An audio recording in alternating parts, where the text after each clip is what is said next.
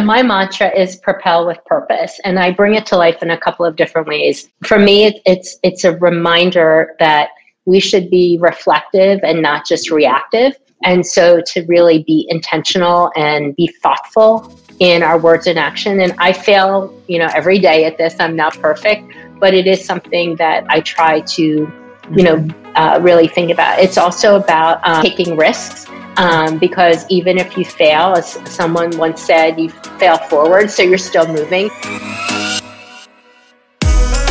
Welcome to She Speaks How She Does It. I'm your host, Aliza Freud, and we're excited to bring you a new episode today with an inspiring woman. But first, we would love and appreciate if you're enjoying the podcast to help us get the word out about our guests' inspiring stories. One quick way you can do that is to write a rating and review of the podcast on Apple or wherever you listen to the show. And to thank you for doing that, if you email us a screenshot of your review to podcast at shespeaks.com, we will send you a surprise gift. We can't wait to hear what you think. Now, here we go with today's episode. Welcome, everyone, um, to the show today. I am really excited to have with me Linda Descano. Linda and I have known each other for years. Um, we started working together in um, her old capacity when she was at uh, Citibank. She has moved on to a new role, which we'll talk more about. But um, we have known each other for a while, and Linda has always struck me as someone who has, a, I think, a very interesting short story to share about her career, but also um, just professionally and personally, someone who I think has a lot of insight that will resonate with um, all of us, and and has been a huge supporter of women throughout her um, her career. So I am excited to have with me today Linda Descano. Linda, welcome to the show. Thank you for having me. So, why don't we start with maybe you could tell us a little bit about your career like you know what are you doing now? And maybe back us up a little bit too so people understand who you are and what you do. Well great. Um, so today i'm an executive vice president and head of corporate communications for red havas which is a, merged media um, agency network within the global havas group. My job um, is really to to be the an, a global account lead and and help our clients build the right communication strategy for the story they want to tell and and bring in the right resources across our network to support that. And that must be I, know we'll we'll take a step back and go further back in your career in a minute, but but just on what you're doing now, I would imagine that COVID has really thrown a whole new set of challenges in front of people like you who are helping advise companies about how to communicate. I mean, this is sort of the epitome of crisis communications, right? I mean, it is kind of unbelievable how the world has changed since March. What are you finding in terms of, you know, how people are reacting are, are and how companies are reacting, how consumers are reacting to those messages and and you know how how that's been since since covid started yeah it, it really turned every communications plan upside down then you ladder onto the pandemic the murder of george floyd and then the refocus on social injustice and then diversity and inclusion which was another wave of having to step back mm-hmm. right and really evaluate yeah. and employees are asking what are we doing you know customers mm-hmm. are asking communities you know are are focused on what's happening you know in in in, in dealing with in, in their situation. So that was a, a yet another wave. And now we're in this response mode. But all of this has come together to make, you know, 2020, I think really one of the uh, yes, it's it's it's been crisis. Um, but, it, but it's also been a, an unbelievable opportunity to see humanity and empathy come through.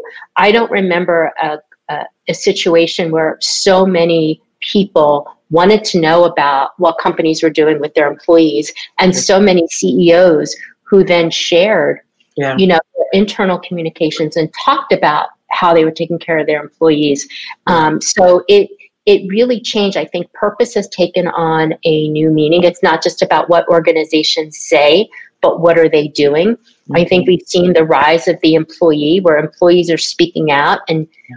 You know setting expectations. They want their employers to speak out on social issues and to be part of the solution. But I also see communities are looking at at business leaders where they see a vacuum in government and saying we need you to be part of the solution you have a role to play and yes for sure and i think you know what what would be what will be very interesting is to see how much of all of this persists. And you know we have been talking with our influencers and other um, people who are involved in trying to be change agents. Um, and you know, it, when we ask people, you know, how do you think that these changes that companies are making right now are going to persist on? Um, there is there is optimism, but I think there's still this wait and see like will you know how long lasting will these will these effects be? But i think as as we've seen over time you know companies are really starting to put their money where their mouth is and really making substantial changes to try and you know move things forward in a way that is more equitable. Um, I, I, agree. And we can help that process right? Mm-hmm. we we each of us brings to the table we choose our employer and and the voice that we raise in you know inside the organizations we we run mm-hmm. or work at mm-hmm. secondly every day we choose where we spend our money. Mm-hmm. And so we have the power to put our money against the brands that are that share our values. Third, you know, many of us are investing, so where we deploy our investment money. And then fourth, you know, we have the power to vote and to vote mm-hmm. for government officials that share our concerns about the environment and social justice and so we have there's a lot of power if we choose to wield it yeah. because ultimately, right, for for for particularly for for-profit companies, it's enlightened self-interest. Yeah. You know, um, and if they can't attract the the the great talent and they can't maintain and build mm-hmm. um, you know um, a customer base then they will change so we can give signals you know every day in how we deploy you know, um, you know, our our people, our own resources, but you know, uh, our financial resources. So we need to keep that in mind um, because that's those are the best signals we can send. No question. And I, I love that list that you just gave of all the ways that we are empowered. I love that you talk about your um, your passion and kind of what you do as storytelling. What is what is it about the storytelling and you know is there anything in particular? Because we have an audience of women who probably a lot of whom tell stories every day. They're influencers. They share stories. Um, i'm curious to hear what your recommendation or what your top tips are for creating a compelling story and what goes into that. Well for me um, i think when i think about telling a story um, it one it has to be like authentic to who i am. Um, but i also try to think of you know for the audience um, that i'm being asked to speak to you know where are they? Like how do i meet them where they are right? Where they are emotionally where they are mentally where they are physically or digitally. Mm-hmm. what mindset are they going to be in? And so mm-hmm. that and and what are their top like needs and, and concerns and, and priorities. And then how do i craft something that's going to be really relevant to mm-hmm. them and in a, a way that you know is um, makes them feel like we're, we're sitting across the table and that it is like i really personalize it for for each audience. But i think it really does for me always start with who the audience is and what makes sense for them um, rather than this is like my five canned stories that I'm always going to tell. It's it's it, it, you have to put like for me it's the the the roll up your sleeves and put the work in mm-hmm. and and then have some tangible stories to tell um, that you know bring your examples to life and it's it's also for me about being vulnerable and being willing to sort of you know pull back and share something that could be painful or embarrassing um, but but to just like put your whole self in it mm-hmm. and you know that that to me is is really key and I try to get as much, you know, as I learn as much as I can about the audience. Um, and even before I typically speak, when we were doing things in person, I would like go early and like just walk around and meet people and try to chat. This way, I would have a pulse. And mm-hmm. very often, you know, people would share some tidbits, and I'd incorporate it and just, mm-hmm. you know, refer back and say, well, as you know, Jen and I were saying before this.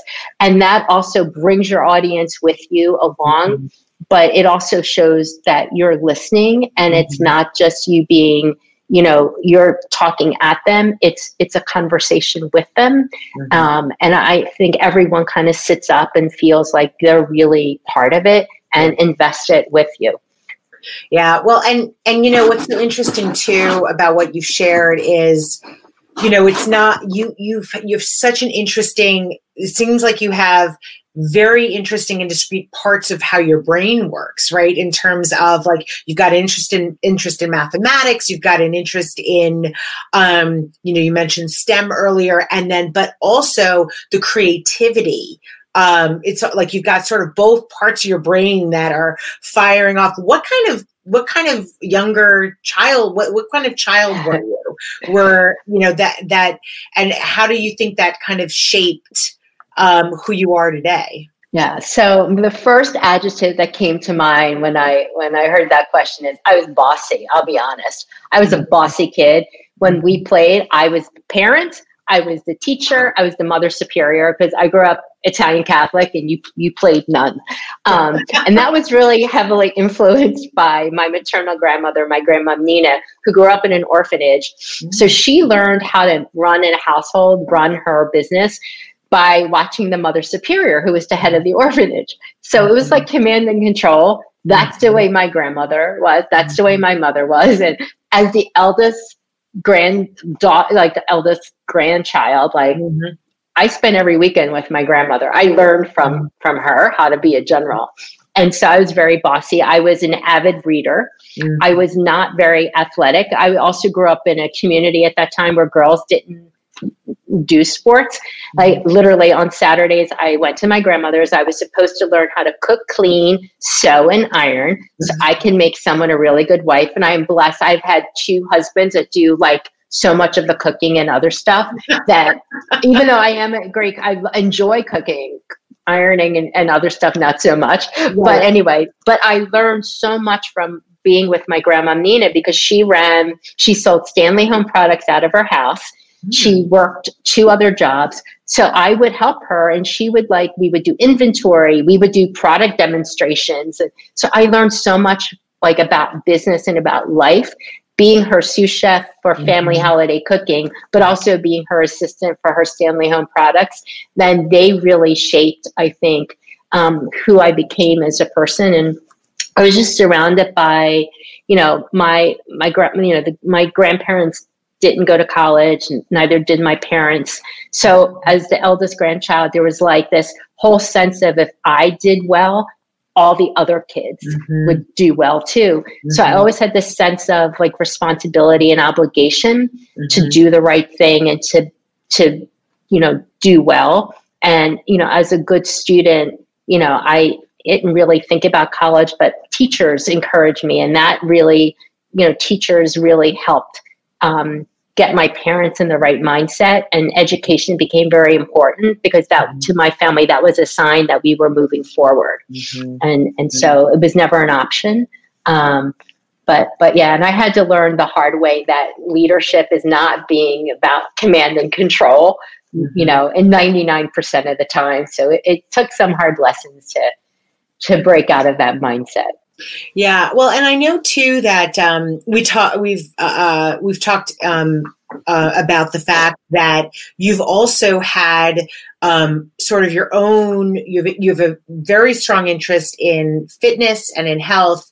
Um, can you talk a little bit about where that stemmed from and how you know what your journey has been on that front?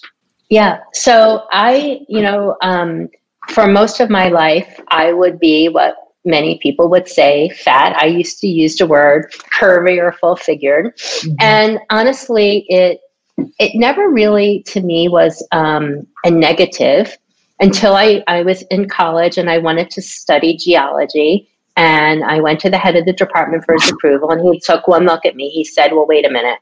You are fat, you're Italian and Catholic. All you're going to do when you graduate college is get married, have babies, make meatballs, and get even fatter. And he didn't want me as part of his department. But I did have a 4.0 average, and I persisted and I became a, you know, I was able to join the department, although he never paid any attention to me, but that's okay. Um, that was the first time that my weight and my background, like all of a sudden, were limiting factors. And I had a choice, and it, it, it was embarrassing and hurtful, and I cried. It, not that I, I didn't feel it, but I, I guess because of my family network and this belief that I could do it. And I, that became my, I think my first signal that you can let people put you in the box and there will always be people in life that will see you for what you're not, right? Mm. You're not smart enough or you're too skinny or you're too mm. fat or you're blonde and you know mm-hmm. preconceptions come with that or whatever it is. Mm-hmm. and you you can choose mm-hmm. to let them put boundaries or you can blow those boundaries out and mm-hmm. and forge your own path and mm-hmm. and that's that really became like my north star for operating um, and and yes you know um, as i got into working i found that there were people that would make you know there are assumptions for you know the reality is some people assume oh you're fat you must be lazy mm. you know um, but i also you know found that i went into finance without an mba and people assumed i was stupid because i didn't have an mba and i couldn't understand like this and someone would always mm. say to me well if only you had an mba mm. you would know that i was right and i'd be like this is like not rocket science that we're talking about like mm-hmm. you know I, I, I finally said one day, well, you know what? I may not have an MBA from, you know, NYU, but I have the MBA from the School of Hard Knocks. So between my real world experience and your academic experience, we should be able to do a really good job here. Yeah. I owned it. And I think you mm-hmm. just have to figure out will you let other people's you know perceptions of you or your own insecurities for not having those things limit you or move forward but i think what's been most interesting so five years ago um, and i i've been i got better over time managing my my fitness and i was in control of my weight mm-hmm. for until i hit menopause and then i started to really gain mm-hmm. weight and no matter what i did honestly i I couldn't lose. Mm-hmm. And um, it was getting to a point where I had high blood pressure. I was starting to see other mm-hmm. factors, and and I decided to have um, uh, a lap band surgery, mm-hmm. and it's mm-hmm. like five six years ago, and that was a really big tool and turning point for me to get control of my weight and get control of my health and you know knock on wood it's been um, you know, very successful and I've been able to maintain a pretty healthy lifestyle mm-hmm. since then. Yeah, I mean, and and that is, you know, that's a theme that we keep hearing from everyone we talk to, um, and and this idea, and and even just to make, you know, have have just professionally and personally the value of empathy and and and compassion and how critical that is to being successful in your personal and professional lives.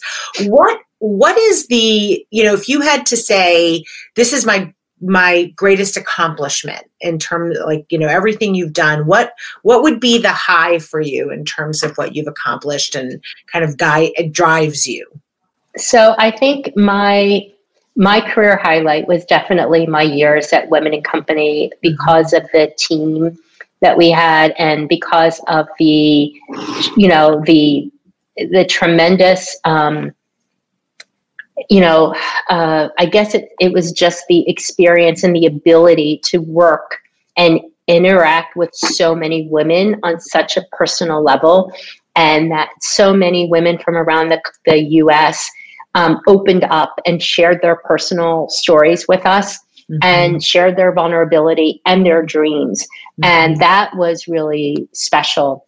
Mm-hmm. the fact that we we were, you know, um, you know, Citi uh, really understood and recognized the importance of having this type of community for women and gave us the space to create it mm-hmm. and that mm-hmm. so many women responded and my niece um, was i think four or five at the time and she did show and tell about how my aunt helps people's dreams come true and i think that's why one of the other reasons why it's such a special time is because my niece even understood how special this this um, that that Women in Co was, and um, and that was really what it was about. It was a safe place for women to share and really enable women to to help each other and to um, be able to like you know be their their their best selves it was just a, mm-hmm. another tool and that we got to benefit personally and and professionally from all the wisdom that was shared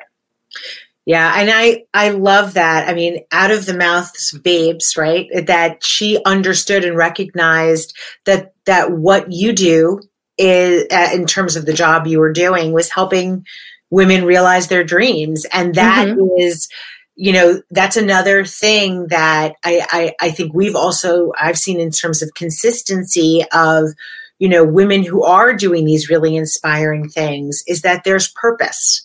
So lastly i just kind of want to talk i know you have a way of you that you think about your life and and there's purpose the purpose driven um, element to it can you talk a little bit about that and share your philosophy Sure. So my mantra is propel with purpose, and I bring it to life in a couple of different ways. For me, it's it's a reminder that we should be reflective and not just reactive.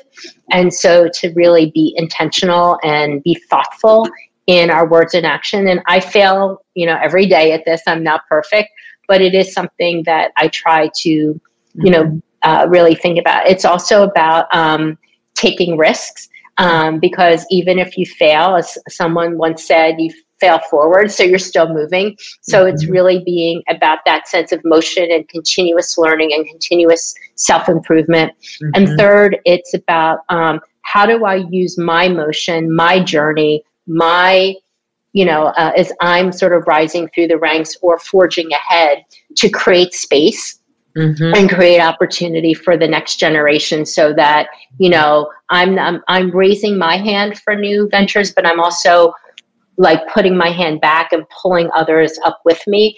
And it's not just, you know, people, it's organization. So it's about how I can use my time, my talent, my treasure, you know, my, my money to really, um, you know, help others, you know, mm-hmm. uh, with, with their, with their journey. Mm-hmm. Yeah. And I, um, I think that one of the other things that, you know, is so important is, that you're just talking about is this notion of being self aware. You talked about taking the time to think about what it is that, you know, you don't necessarily get it right every day, but really being thoughtful. Do you have a daily practice for allowing yourself to self reflect or being self aware? like what helps you do that?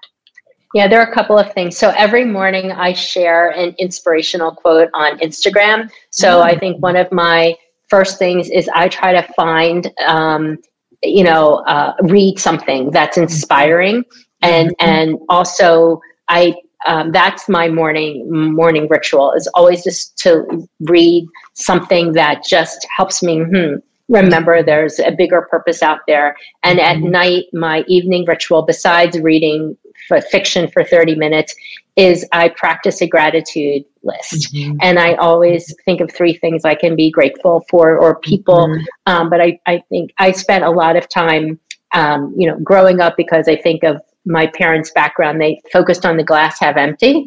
And um, one of the practices I put into place when I was um, displaced in a management restructuring at Citi is instead of focusing on the that lost a job issue mm-hmm. was to really start to focus on what all the good things in my life and that practice uh, from my friend uh, pam mitchell got me in that habit and it's really served me well and, and I, mm-hmm. I continue to do it i love that those are and I love that they it, they're sort of the bottom, like the the beginning of your day and the end of your day. Mm-hmm. That in the morning you have something that you do that's a practice at that helps you and inspires you f- through the day, and at the end of the day you think to yourself, "What am I grateful for?" Here I am at the end of the day. What am I grateful for? So um, that kind of takes you into the next day. Um, it does, and I think it helps me sleep more mm-hmm. restfully because I'm going to mm-hmm. bed with something positive you mm-hmm. know, and to me, and restorative in, you know, on my mind.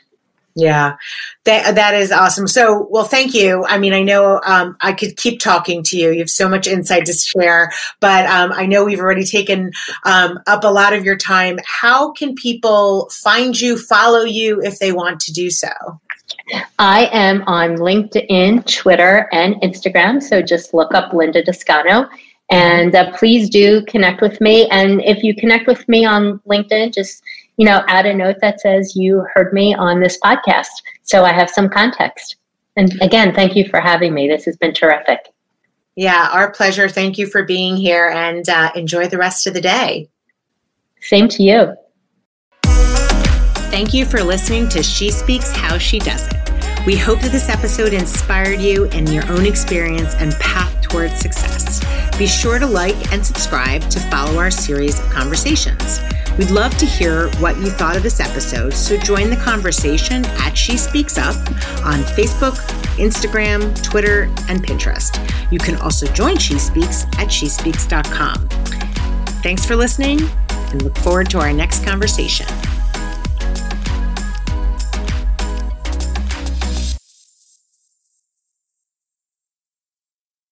Thank you for listening. If you're an influencer or a brand that wants to work with us, please feel free to email us at info at shespeaks.com. Until next time.